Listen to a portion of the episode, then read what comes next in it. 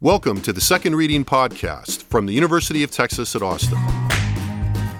The Republicans were in the Democratic Party because there was only one party. So I tell people on a regular basis there is still a land of opportunity in America. It's called Texas. The problem is these departures from the Constitution, they have become the norm. At what point must a female senator raise her hand or her voice to be recognized over the male colleagues in the room? And welcome back to the Second Reading Podcast. I'm Jim Henson, Director of the Texas Politics Project at the University of Texas at Austin. I am happy to be joined today by Josh Blank, the Research Director of the Texas Politics Project. How are we this morning, Josh? I'm, I'm doing pretty well. So we are, you know, if you if this sounds a little different than normal, and I bet it won't, we are doing this remotely um, for various kinds of logistical reasons, but I think you will probably not notice because of our crack crew in the uh, audio studio in the College of Liberal Arts at UT Austin. So, so today, while the governor hasn't issued a formal proclamation of a special session of the legislature yet, of course, we've heard all about it, and he's made several comments suggesting that this is going to happen and we're all expecting it. He broadcasts yet another kind of general save the date, if you will, during a visit to Fox News in New York this week. And he actually made some news by mentioning that border security would also be on the agenda. So Josh, I, you know, I found this pretty interesting. Now, this wasn't a, you know, a bolt from the blue for any number of reasons, but I mean the state Republican Party had been urging, had actually issued a proclamation over one of the things that we'll hear about in a minute. One of the one of the aspects of this issue, urging the governor to do this, and I, there had been discussion of it. So it's not, oh my God, they're going to do border security. Right. But it is uh, it, it is pretty interesting, and, and and I thought that the the venue was interesting, of course. Yeah, I mean, what's interesting to me in some ways, it's never. Int- I mean, it's not interesting on its own that Governor Abbott would bring up the border. In fact, it's sort of a, a set piece generally.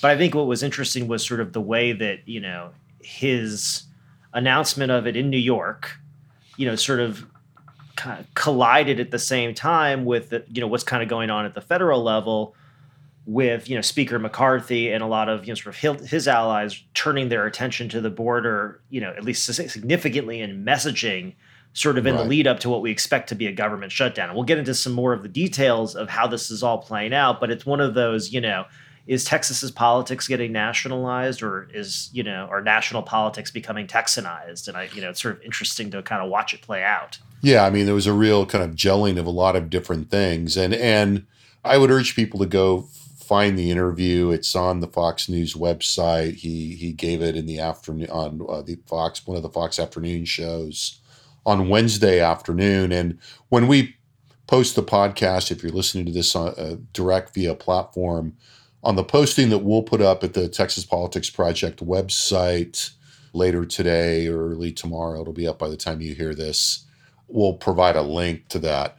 But we have a, a clip from that that I, I, you know, is just a an incredibly rich, semi, you know, semiotically rich clip with all kinds of texts and subtexts here so let's roll that clip and we'll talk about it on the other side.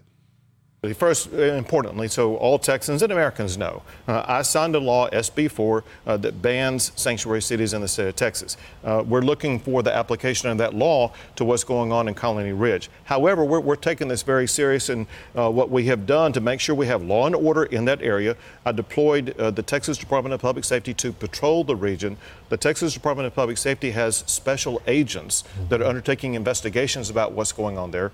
we deployed the Texas Commission on Environmental environmental quality to make sure that whatever is going on there uh, is not posing any type of environmental problem and the state of Texas issued subpoenas uh, to the company that's in charge of all this uh, mm-hmm. to find out the financial background, to find out exactly what's going on. And then, as you pointed out, in two weeks, we're having a special session begin where the issue of Colony Ridge is going to be on that special session so we can look into it and pass. Do we know if it's true that these folks don't have social security numbers, Texas driver's IDs? Yeah. What, what do we know about the people that are being housed? Well, so when, when we have a special session and, and have bills proposed dealing with it, we're going to have legislative hearings that will surface uh, the information about whether or not those allegations are true or not, and uh, if they're true, what we can do to stop it. Okay, so you know, there's so much to unpack in that clip. I mean, it's pretty amazing. I mean, I think I'm going to go backwards a little bit in this. I mean, I you know, but another you know another sort of reminder that we will have a special session in a couple of weeks. That Right. you know, and and we we cut off the question to try to keep that clip of manageable length.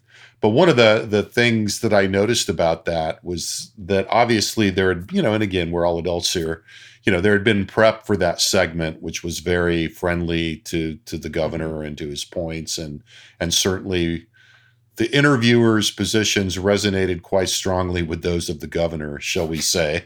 Now, Um, I say watching that clip. I mean, it's almost you could almost say, wait, who's the politician here? I mean, there's just sort of in terms of the level, the level of of you know intensity was, yes, was so high on the interviewer side. Yes, a lot a lot of concern over, over the situation. But what I was going to say was that also the you know they set that up by saying so so you're going to have a special session coming up, Yeah. which you know I, I kind of doubt that the f- interviewers on a national cable show are really following the timetable of the special session. But a side point, but one that I thought was very interesting and does speak to the media environment and and the use of Fox as a channel for this kind of message. But I mean, you know, that clip had a little bit of everything in it. I mean, even going back to the sanctuary cities piece. And and we should say for listeners that had not heard about this and the situation in Colony Ridge, which is a development outside of Houston that has apparently become Alleged, allegedly, I think we should. yeah, allegedly, and you know, something of a quasi colonia, but at some obviously at some distance from the border. But there's a land development strategy. As the governor says, we're going to learn a lot more about it. Yeah. But if you go and you look, I mean, this is something that has been percolating out there. There are statements from about this from the state Republican Party, um, but it's been covered primarily in conservative outlets. And I've not seen a lot of coverage and could not dig out a lot of coverage in mainstream outlets about what's actually going on here. Yeah, I, you know, I sort of in, in hearing about this and, and, digging into it, I was trying to, you know, like a lot of things, I was trying to figure out, okay, what are what are the facts of this? Let me just try to figure out, you know, I mean, obviously these things will be absorbed and sort of processed through, you know, partisan and political lenses, and that's to be expected. But I was just trying to figure out, you know, what is actually going on here. And you go and you you start to look at, at, at what's been written about this, especially again in, in conservative outlets, and and it's hard to find, I would say, you know, really concrete facts. There seem to be a fair amount of accusations. Uh, Char- characterizations, char- shall we say. character characterizations. and actually, I think the Abbott clip is really interesting because I hadn't listened as carefully to it the first time, but listening to it again, it really is interesting for him to say, "Well, actually, we we don't know what's going on there. Yeah. but we're gonna, but we're gonna, but, but maybe we'll find out." And yet, you know, this is sort of this kind of you know new rallying cry. You know, all of a sudden, even though it's sort of admitted, we don't actually know if any of these things are going on here. We don't know the extent of it. We don't know, you know, I mean, really, obviously, having you know be someone who follows this stuff closely i don't really feel like i we know anything yet about Right. exactly what's going on there Yeah, and I think you know, obviously, you know, I mean, some people do, but I, you know, I, there are some things I want to say about this, about that clip, but I also want to, you know, to the immediate point, um, you know, that you were sort of laying out before we went into the clip. We wrote a piece last week, I guess, Yep, about, you know, the the governor's, men, you know, mention of looking for, you know, mentioning that in his statement in response to the Paxton acquittal or the lack of conviction in the Paxton case that you know he looked forward to working with the attorney general on border security and in pushing back more against the you know oppressive federal government but i mean we've really seen just more along those lines. And the point of that piece and i think one of the you know the the thing we want to unpack here a little bit you know is just you know how reflexive is the, the way i think about it. It's it's mm-hmm. strategic but it's a strategic reflex if you will for republican leaders and particularly governor abbott i, I think it's fair to say yeah. to fall back on border security and immigration issues during times of Republican division and, and intra-party conflict. yes And you know, this is a pretty clear example of that. And you know, one of the reasons that we see that so much, you know, and that we is that there are there are such there is such a welcoming audience among Republicans, uh, among among Republican voters, as revealed by our polling. Yeah, and I'll do this quickly because I mean, if you've heard this before, you know you've heard you've heard this before, right. right? Slide forward if you've heard this before, which if you've listened, we have. Although but, we do have fresher data. Yeah, well, just just just just referring to the most recent data. You know, when we asked uh, voters in August, you know, what's the most important issue facing the state of Texas? Fifty nine percent of Republicans said immigration or border security was the most important issue facing the state. So nearly two thirds of Republicans. So so there's no you know there's no lack of audience for this you know, we asked uh, we asked voters about different, you know, sort of I would almost call them existential threats kind of facing the country and asked them to to, to rate them. And the one that was at the top for Republican voters in Texas was was immigration. You know, they 62% said that immigration was an extremely serious concern uh, of theirs. And, and just to follow that up onto your you know point about uh, the governor's statement in, in, the wake of the Paxton acquittal, 56% said the power of the federal government was also an extremely serious threat. So that was sort of the, the second biggest biggest threat that that, that they saw. Right. You know, but additionally, this poll also found some things that you know maybe if not surprising were were notable for their intensity. You know, even in our time series, which is pretty long established and finds lots of intensity. You know, 72% of Republicans said that the U.S. allows too many people to immigrate here legally. That was the highest share who said too many, uh, going back to February 2018. Uh, additionally, uh, a majority of of, of uh, Texas Republicans said that Texas is increasing ethnic, racial, and ethnic diversity is a cause for concern. That's the first time a majority of Republicans have said that in the poll, and a question we've asked a lot of times. Fifty-eight percent said that they disagreed with the idea that newcomers from other countries enrich Texas. And so, you know, we're just, you know, and that's even further, and even even even a little bit further down the line here. We asked about a bunch of the the state's policy uh, efforts to to deter migration, we found overwhelming support. We found 79% strongly supporting, you know, constructing and repairing walls and barriers, plus 92%, 92% total support, 75% strongly supporting, this is Republicans deploying, you know, basically additional state police forces, 73% strongly supporting placing buoys and barbed wire. Uh, at, at the border, 62% strongly supporting paying to bus foreign migrants out of state. And so ultimately, there's just this you know, essentially, if you if you want to know where it's a know, bottomless where, well of support. I was, yeah, I mean, you can use whatever analogy you want. Bottomless well. I was thinking a huge target. I mean, it's just it, you just can't you can't really miss. It's very hard to miss, right? When you focus on the border, but I mean, it does, you know, sort of. It's hard in this moment not to say why are we talking about this. I think it makes a lot of sense why we're talking about this.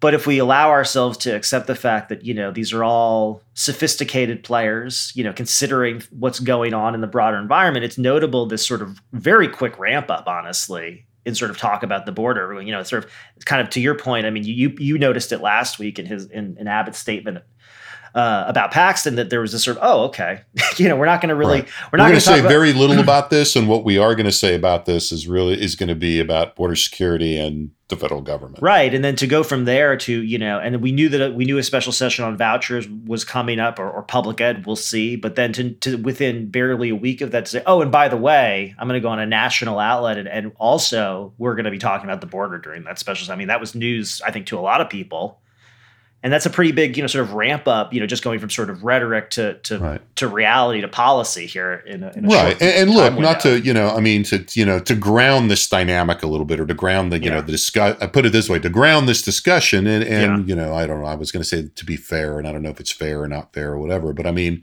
it does speak to the larger dynamic here in mm-hmm. which mm-hmm. there has been a resurgence of migrants at the border yeah it was a very big story in over the last couple weeks that after something of a lull that you know and and these lulls tend to be short term i mean you know if we look at the the much longer term the flow of migrants at the border ebbs and flows over time in ways that are you know sometimes predictable sometimes not. But you know we have seen a resurgence of, of, of migrants uh, in the border. Eagle pass w- was really in the news because Eagle Pass was small and quickly overwhelmed, but we're hearing similar things from El Paso and from other counties on the border. And it does speak to the piece that this is a recurrent, a perpetual, perennial, call it perennial problem mm-hmm. that has been, you know, immune to any kind of solution but not immune to lots, loss of gestures in response. And that has made it very good, you know, in the current political configuration of, you know, Republicans in the majority in Texas, a Democrat in the White House. And to bring up the national point, and border security and, and immigration still sort of churning in the same way at the national level. So, you know, we've seen funding for border security programs at the federal level now implicated in the mess in Congress and, and primarily in, in the House at the national level as we seem to move inexorably towards a government shutdown.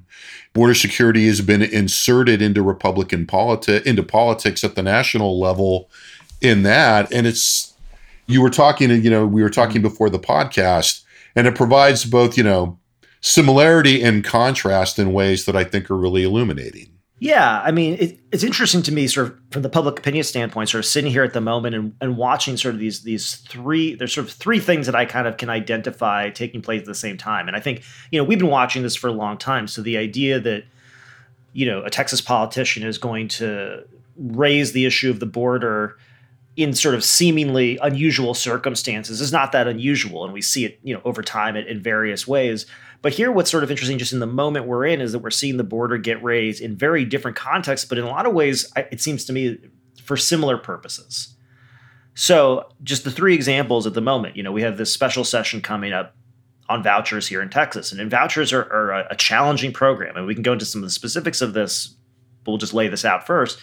You know, it's a challenging program because it's not a priority for a lot of voters, because most voters are not going to be impacted by vouchers, you know, directly, indirectly what have you. It's very important to, to small groups within the Republican primary electorate, and, and that's who you know. And it's campaign promise Right. to kind of advance this thing.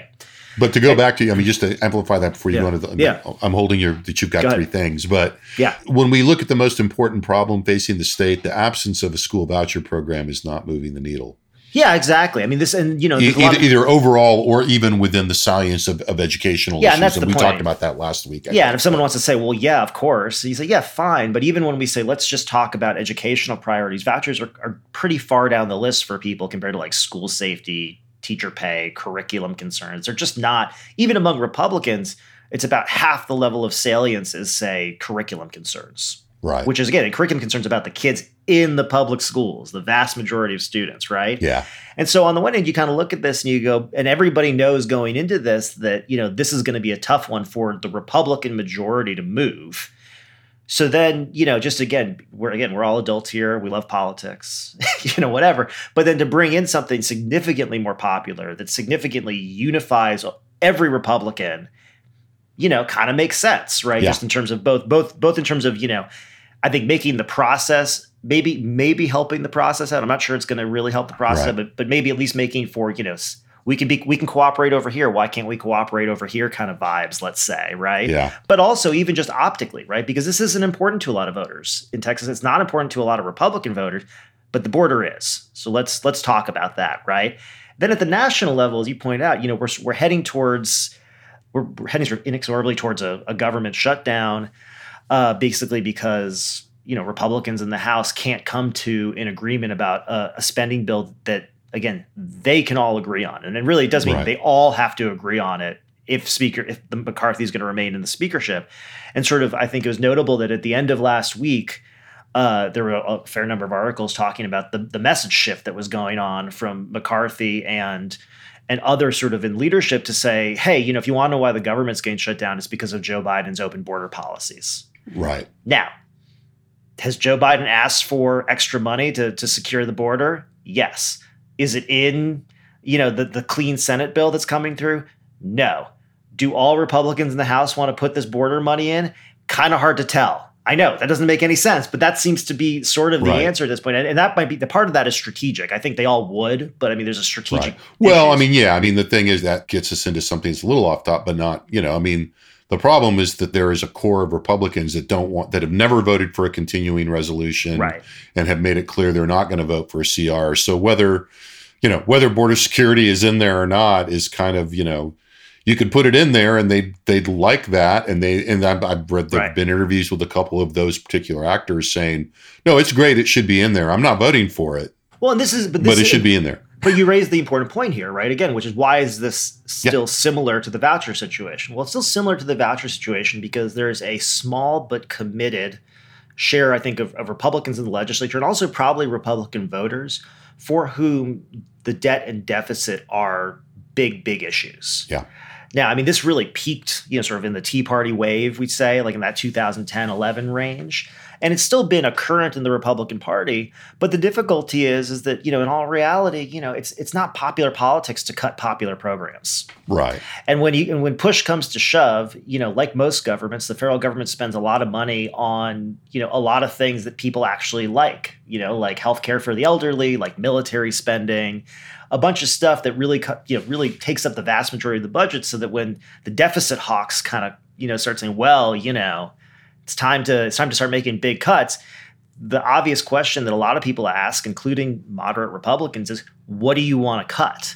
And this Yeah. is actually where this all started. I mean, if you go back a couple months to kind of where these were discussed, you know, there was this whole thing about, you know, okay, everybody wants, you know, everybody in the majority wants to cut. They just need to agree on what they want to cut.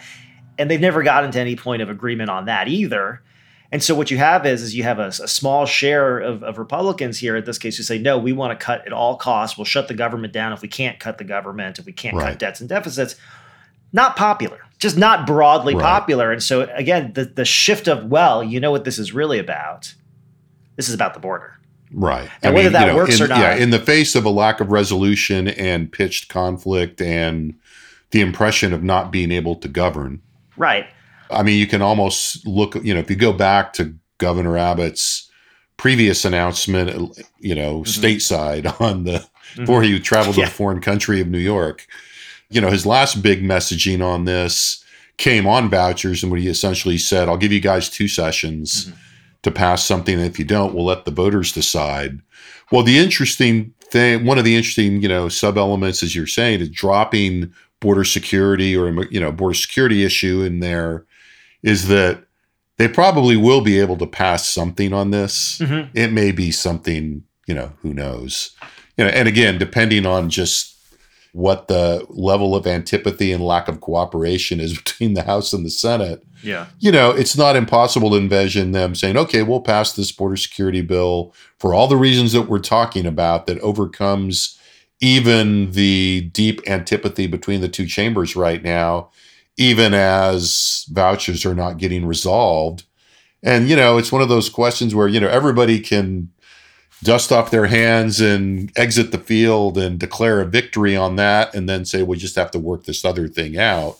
And to your point, if the other thing is less salient other than to activists and a small group of primary voters, well, all the better, you know. Right. So I was say, so you were going through the list. Your other two things. So I have or third maybe element. one more thing. Yeah, one more, one more. So we're saying, you know, we're looking at sort of, you know, the, the border is sort of, you know, I, I I think ideally in some ways sucking most of the oxygen out of the room for a voucher debate that's going to be pretty ugly Yeah. locally.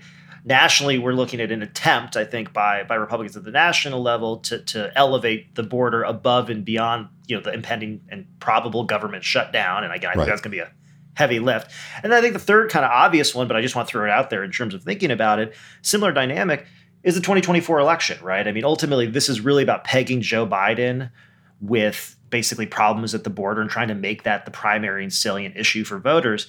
And the truth is, I think this makes a lot of sense. Certainly, re- especially Republican primary. Especially voters. Republican, but I also it's not even Republican primary voters in this case. I think this is actually looking ahead to the national election. You've got Donald Trump, who's lost Yeah. two national popular votes, right, and who's really strongest in some ways on the border, right, in the sense that if you think the border is a problem and you want to know who is going to go hardest at the border, we we know who that is, Right.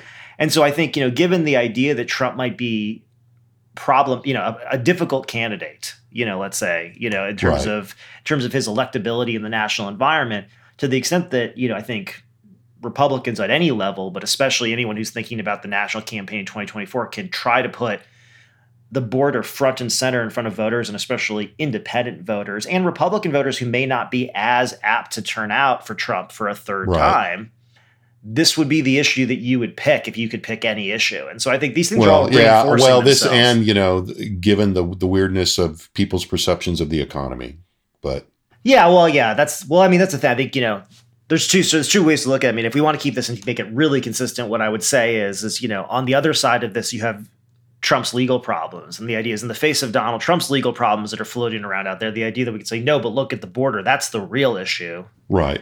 Again, it's another. I, I'm I'm not even going to say it's diversionary because I do because again, it's not diversionary when 60 percent of the party here thinks it's the No, most it's, it's playing to comparative advantage. it is playing to comparative advantage Yeah. for sure. But in all cases, it's actually kind of a similar situation, which it's a comparative advantage, both you know relative to all the other issues, but also relative to what people might be focusing on if we weren't instead trying or maybe even being successful at focusing on the border. But you know, as we've talked about before, you know, I mean, it's it's trying to keep the you know the potential general benefit, general election benefits you're talking about because of you know independent views, some you know some you know the the way that the border does you know an immigration play with some Democrats, but there's also this you know a challenge to doing that because once you start playing to the deeper impulses we were talking about among the Republican primary electorate and really among Republicans writ large, to be Mhm. fair, it's easy to start going in a direction that tests that proposition when you're in the primary environment. My example of that would be last night at the Republican debate. Mhm. Ramaswamy was questioned directly by the Telemundo moderator about his pronounced desire to end birthright citizenship or, or at least limit it. And, you know, he doubled down on that. He softened it slightly, but he doubled down on it. And then when it kind of went to some of the other candidates to, you know, to either, you know, have an opportunity to compare and contrast, they kind of pussyfooted around it without completely agreeing with him. Now, you know, we have numbers somewhere in the archive that I suspect you'll have access to that, you know, talk about birthright citizenship as perhaps more popular, you know, ending birthright citizenship, citizenship perhaps more popular than one might think. But I do think that that is one of the discussions that begins to move a little bit further than Republicans might want to be in a general election. And that doesn't mean that they're not, you know, it's easy to shift gears. And I doubt Ramaswamy is the candidate, you know, although, you know, who knows but it was another example of how you know this is just going to this is just going to com- is going to be a very significant issue again in the 2024 election. Yeah, I mean, I, I think the difficulty is is that you know, given a lot of things, right? I mean, given sort of again the nature of the electorate, the nature of you know the information environment, and especially sort of you know the the information environment which voters receive, you know, these kind of communications. There's not a lot of guardrails, you know, and given Right. you know, and so and, and given this sort of you know again really kind of widespread support for for almost anything you know, I think what we found, at least in our polling, you know, here in Texas and looking at Republican voters, is that, you know, you don't really hit a guardrail until you do. Right. And, you know, I, I think it's one of those things where the, the one upsmanship that is sort of inevitable here, I think is going to create, you know, problems in the, you know, could be, again, creates problems in the general election. I mean, the birthright citizenship thing is a good example. I mean, the parties in America are what we call big tent parties, right? They're, you know, the idea is you need to bring lots of people out, you know, on your side. And to the extent that, you know, you're basically saying essentially the rules that have governed how we, you know, establish citizenship in this country need to change right now. You know, that's probably going to strike, you know, again, the people who that's going to strike positively are already on your side. And the people Right. who, you know, there's a lot of people who maybe haven't thought about these issues who all of a sudden, you know, that's probably going to be problematic. I mean, I think you know, another one we think of, I think about is you know this d- debate over you know sending the military into Mexico. I mean, it's amazing how consistently we can find a lack of desire among the public to send our military almost anywhere. And yet, you know, here we are saying, well, maybe we should just send them across the border to the south. I mean, look, I think that I'll play okay. Again, again, within the people for whom almost anything will play okay. But I think there's a lot of implications to that as a general election strategy if your goal is deploying the US military to Mexico. Well, and I think you know the the blurriness of those boundaries. I mean, to bring us full circle to go back to the Abbott interview last night in a in a segment that we don't have excerpted, but one of the other things that the governor said last night is a is an example of the political creativity that is at work here. Mhm. I mean, I think two months ago, the you know the buoys in the Rio Grande River were and and the concertina wire on the shores Mhm. really seemed to be a, you know a new innovation and pushing the border. If you look at that segment last night, and again, I urge people to look at it, mm-hmm. the discussion of the concertina wire and the buoys is very normalized. Yeah, it's very. I mean, not to use uh, you know too fancy a concept, but you know, I mean, to the extent that you know what what the governor proposed in the Fox interview last night, and I don't think it's the first time he's proposed this, but I'm not sure to be honest. Was you know that the plan now, you know, even as they're in the midst of fighting the federal government over the presence of the buoys he has now, he floated the policy idea last night of deploying, you know, I, I believe the term was to paraphrase, hundreds of miles of the buoys in the river because they were more cost effective yeah. than building the wall, even though he did underline the fact that Texas is also, you know, working on on strengthening the wall too. So from a very neutral, you know, almost absurdly neutral point of view, mm-hmm. the progress of policy innovation just marches on in this area. Yeah. You know, and I, I, and even as there are all kinds of institutional and political barriers to this. I mean, this has been a pretty pronounced court fight that has not generally gone well for the Abbott administration in federal court. They haven't lost outright. Yeah, well, They've been appealing, but you know, it's not. It's. I'm not sure it hasn't worked out for them. While I think they're winning. Well, politically, it certainly worked out. Yeah, no. Well, look, I mean, it, from a policy standpoint, none of this matters because none of this matters. I mean, just I'm sorry, but like you know. Well, I don't know if I, would go that far, but well, I'm, i mean, I'm just gonna. I mean, not in the in this in terms of where you start in the sense of their seasonal flows to migration. These go on throughout administrations. Doesn't matter whether Democrats or Republicans in the White House. We see a massive inflow of people to the extent that it's going up over time or, or dropping or changing a little bit. It's still within the context of a lot of people, right? I mean, I don't yeah. think you can ignore that. I think you know the, there's a a sense we've talked about this before that you know to the extent that we can boil the whole issue of immigration as as an issue and migration as an issue down to what happens along the Rio Grande River is a big benefit to the politics of Texas and to the extent sure. that the federal government is put in the position of opposing efforts that Texas is making to secure the border, no matter what you think about those efforts, right. it allows Abbott to go on TV like he did on Fox News and say, We're at war with the federal government.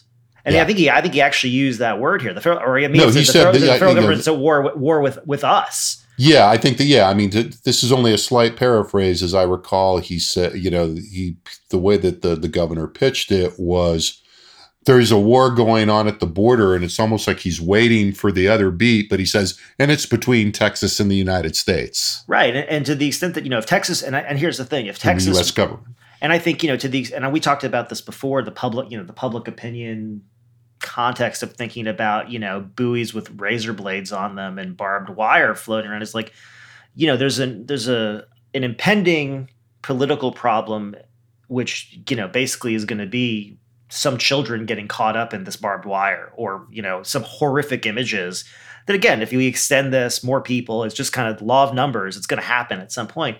To the extent that the biden administration is seen as you know, and, and portrayed as is not being a partner in all this. When that happens, you know, the obvious response, and I, I don't, I'm not, I'm not, I'm sure this is what it's going to be is, yeah, you know whose fault this is? This is Joe Biden's fault. However, if it were the case that I think you know Texas were successful in its efforts and, and the you know the court said no, you should go ahead and do this. Well, then t- Texas would own it. You know, Texas would own right. own the policy a little bit more. So in some ways, you know, the con- I mean, we've talked about this a lot, you know, but and it's just different, you know, different variations on the same theme. But the continuation of the conflict in and of itself is valuable here. Sure, sure. Yeah.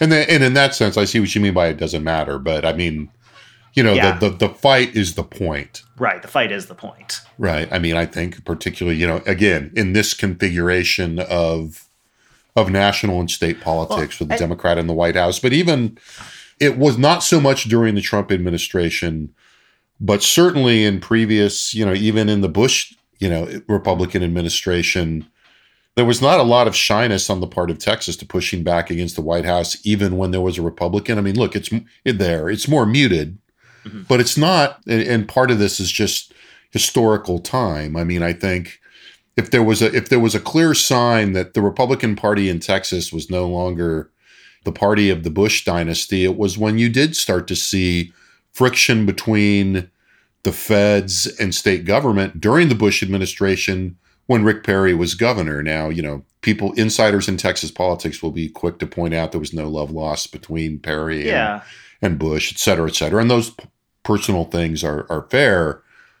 But it did it did signal a transition. and it did show that just how deeply rooted this Texas kind of pushback against the feds on immigration in the border, how deeply rooted it is, and you know, almost to the point of feeling, you know, structural in a lot of ways. Yeah, I mean, I, I don't know. I mean, you know, you're slightly older than I am.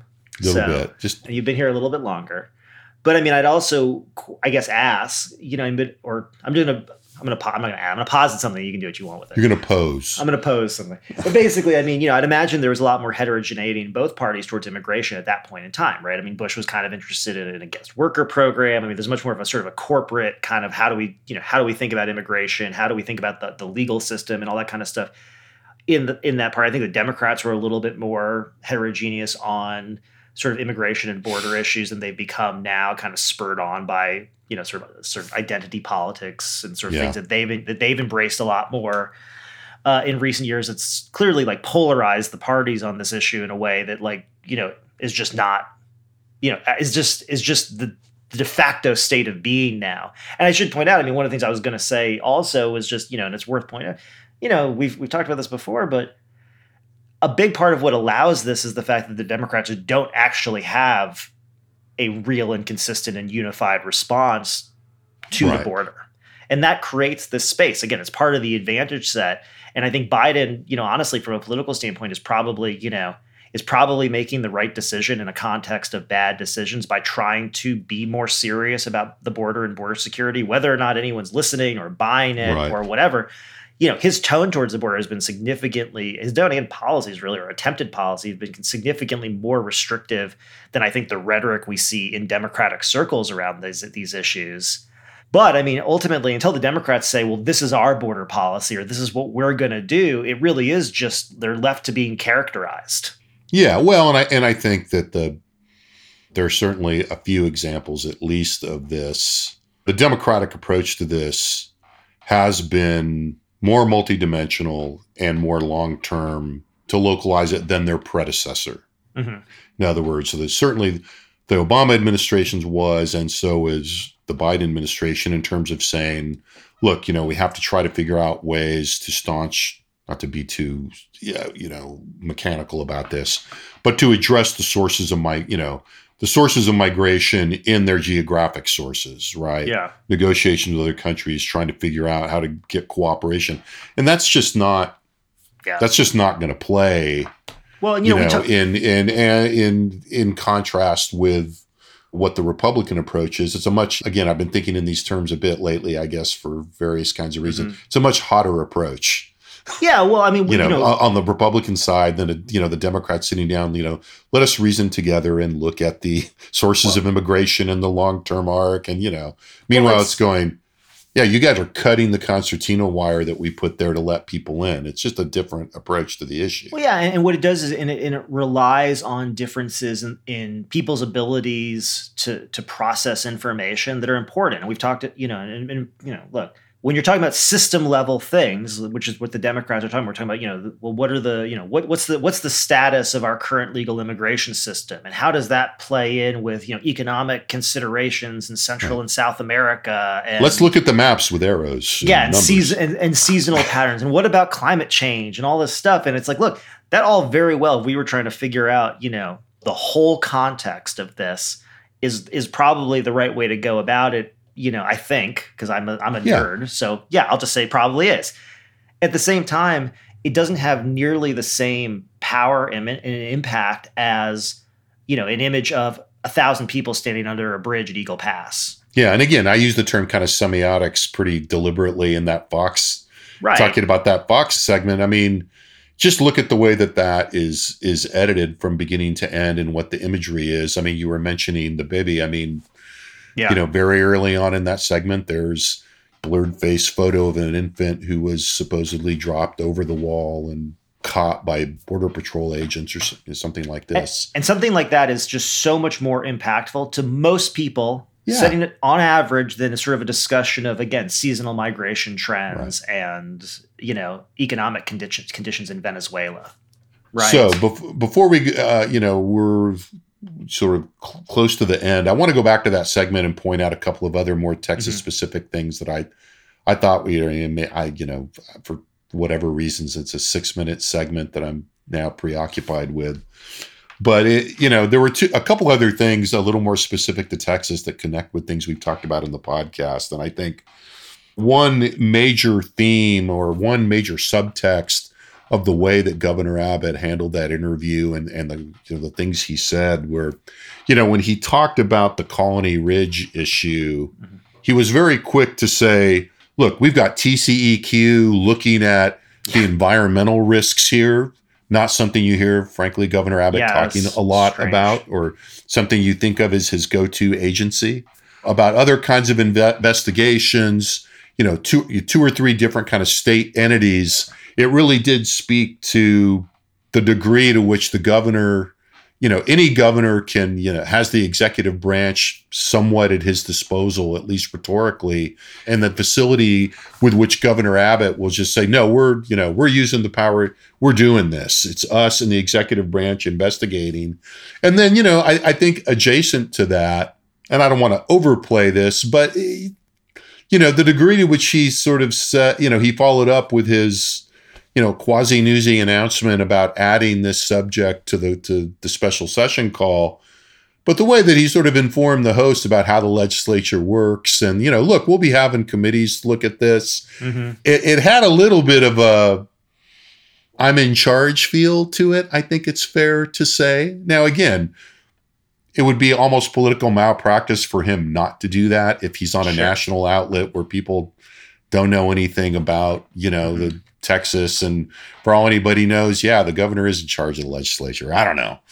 Yeah. But the tone of that, those things together, for me, it was hard not to plug that into the something we've been talking about a lot, which is Governor Abbott's occupation, use, deployment, and augmentation, if you will, of the public image of of the governor and the the institutional resources at his disposal. Yeah, I mean, if it weren't just such a such a, a like a t-ball to say, hey, well, they're they're going to look at this because obviously, given the opportunity, they definitely are. I mean, they're Yeah, not, right. I mean, So, I mean, not- he's not. Yeah, it's, he's not going to be contradicted in that in all likelihood. no, but but it's hard not. but to, the, the it was it was tonal.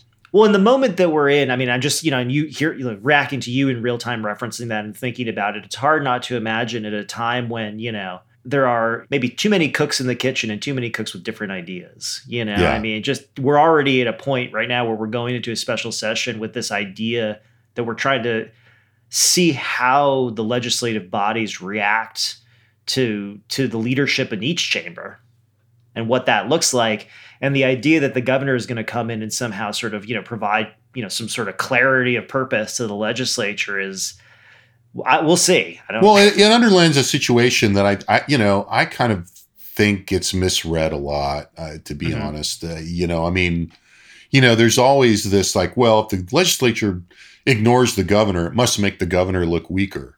Well, I would say that this governor has cracked that code oh yeah i agree because this governor has just become very good, you know, at saying on the front end, I'm making the legislature do this, and then on the back end, if they don't do it for whatever reason, going, yeah, they suck.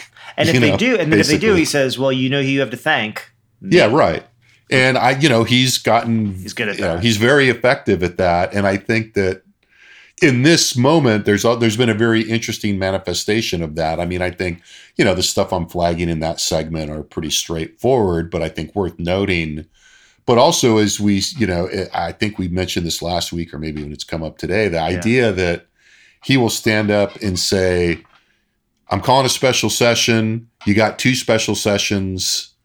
And then anticipating the fact that they probably Right. won't do it. And then saying, and then if you don't do it, then we'll, you know, we're going to just sort it out in the primaries. Pretty much saying, you know, it's pretty much the embodiment of that. And, and, and shows a confidence in being able to say, you know, look, I, you know, I know you guys probably aren't going to do this, but I'm going to make you try. And then when you don't, well, you know, we'll let God sort it out, or the primary well, voters. you know, it it, it's an effective strategy uh, for for this governor, absent actually having a more effective strategy of impacting what happens in the legislature. And Right. we've talked about this. I mean, throughout his his tenure, this has sort of been thing, and, and it goes back to the fact you know Rick Perry. You brought him up earlier. I mean, he came through the legislature, clearly understood those dynamics, you know, a little bit more clearly than Abbott, who came out Had more of a the- feel for it. I had more of think, a yeah. definitely had more of a feel for it. But I mean, you know, the story, you know, in a lot of ways, the inside story in a lot of ways about you know this governor and and, the, and his relationship with the legislature over his tenure has been one of a lot of kind of missteps and in some cases, you know, heart bad feelings. You know, Yeah. and so people are very quick to sort of bring up, and I don't think it matters as much as the people who bring this up, the extent to which the you know the the governor has left like House members out to dry a, a number of times in the past. but that's why. Pre-K, But that's yeah. why. Yeah, pre-K is a, is the clear example. But that's why this is such a good strategy because it, it does sort of allow him to both seem like he has all this control and power, and then if it happens, he gets to sort of reaffirm it. If it doesn't, he says, "Well, you know, these guys." Right. And, and I, I think another, you know, and this is a very much a 30,000 foot observation, but I think it does get lost. I mean, governors learn from experience. In, in these particular, repeat, repeated in, games. yeah, exactly. In particular, in in repeated games with the legislature. Mhm. Look, you saw that with Rick. You know, I mean, you know, I mean, our conversation of that. In retrospect, we think, oh, you know, Governor Perry had a better feel for the legislature. He had been there. Well, you know, his first couple of Yeah. sessions went pretty crappily too, and Yeah, he and he had a learning bills. curve, and he had a and he had a and he had a long time in office, and you know, Abbott has now been in of, in office a while, and you know, I think it's fair to say that they've developed some chops. You know, and I'm not saying he's omnipotent or he's great at it or whatever, but I mean, I think there is a real, you know, uh, uh, sometimes a quickness to declare Abbott not very good at doing this, or you know, and and in particular, you know, there's the tension and the contrast with Lieutenant Governor. But I mean, I you know, I mean, I think he's figured out, you know, where the levers are in the office he's in, and in figuring that out, has also tried, you know, to strengthen the areas where he has, comp- you know, a natural, institutionally defined comparative advantage, and and create some new space. Well, to your point, I mean, there's probably no you know normative, obvious like you're good at this, you know, and it's all context dependent. And he's playing within a certain context in which you know there's a clear conflict between the House and the Senate, whether you want to think of that as a conflict between the leadership or, or a conflict between the chambers or, or a conflict between, you know, whatever, however you want to, you know, faction, however you want to, however know. you want to phrase it. The reality is, is, you know, Abbott has figured out, you know, from his seat how to navigate those conflicts pretty well for him. Yeah. And this is, and in truth, and, and I mean, just to, you know, in some ways, I think we're getting to the wrap up. And this is a really good example of that, right? I mean, in some ways, you know, he's doing all the things at once. I mean, you know, he's on, he's on the nat, he's on Fox News, he's on a national broadcast. There's a lot going on, and, and you know, he's in New York using, you know, the powers at his disposal in multiple ways, right? As the governor being able to use the bully pulpit Right. in the state, out of the state, but then also he's using his ability to his institutional ability to call a special session to determine the topics to you know essentially direct the le- you know direct direct Right. the political the politics of the legislature and to do so in a way that whether you know they come out in the end with what he wants or not he's still going to be the winner here Right. Right. And at a really like micro level, human level of what happens in in Austin, frankly, he's got everybody waiting on him right now. Yep Everybody, legislature, staff, lobby are all like, okay, well, we figure this is going to be probably in the second week of October, Right. but he's just, but he's not, te- he hasn't, he hasn't told everybody yet. And so he's got everybody waiting on him. And, you know, that's, that's what you do if you're governor. So with that, thanks, Josh, for doing this. Thanks very much. As always, to our production team in the audio studio in LAITS at the University of Texas. Thanks for, you know, helping us out with the platform and helping us out with the clip. We really appreciate you all. Thank you all for listening. And again, we'll have links to data. We'll have a link to this Fox clip that we've, uh, you know, interpreted to death today on a post at our website, texaspolitics.utexas.edu. Thanks for listening. And we'll be back soon, if not at a fixed time at this point, with another second reading podcast.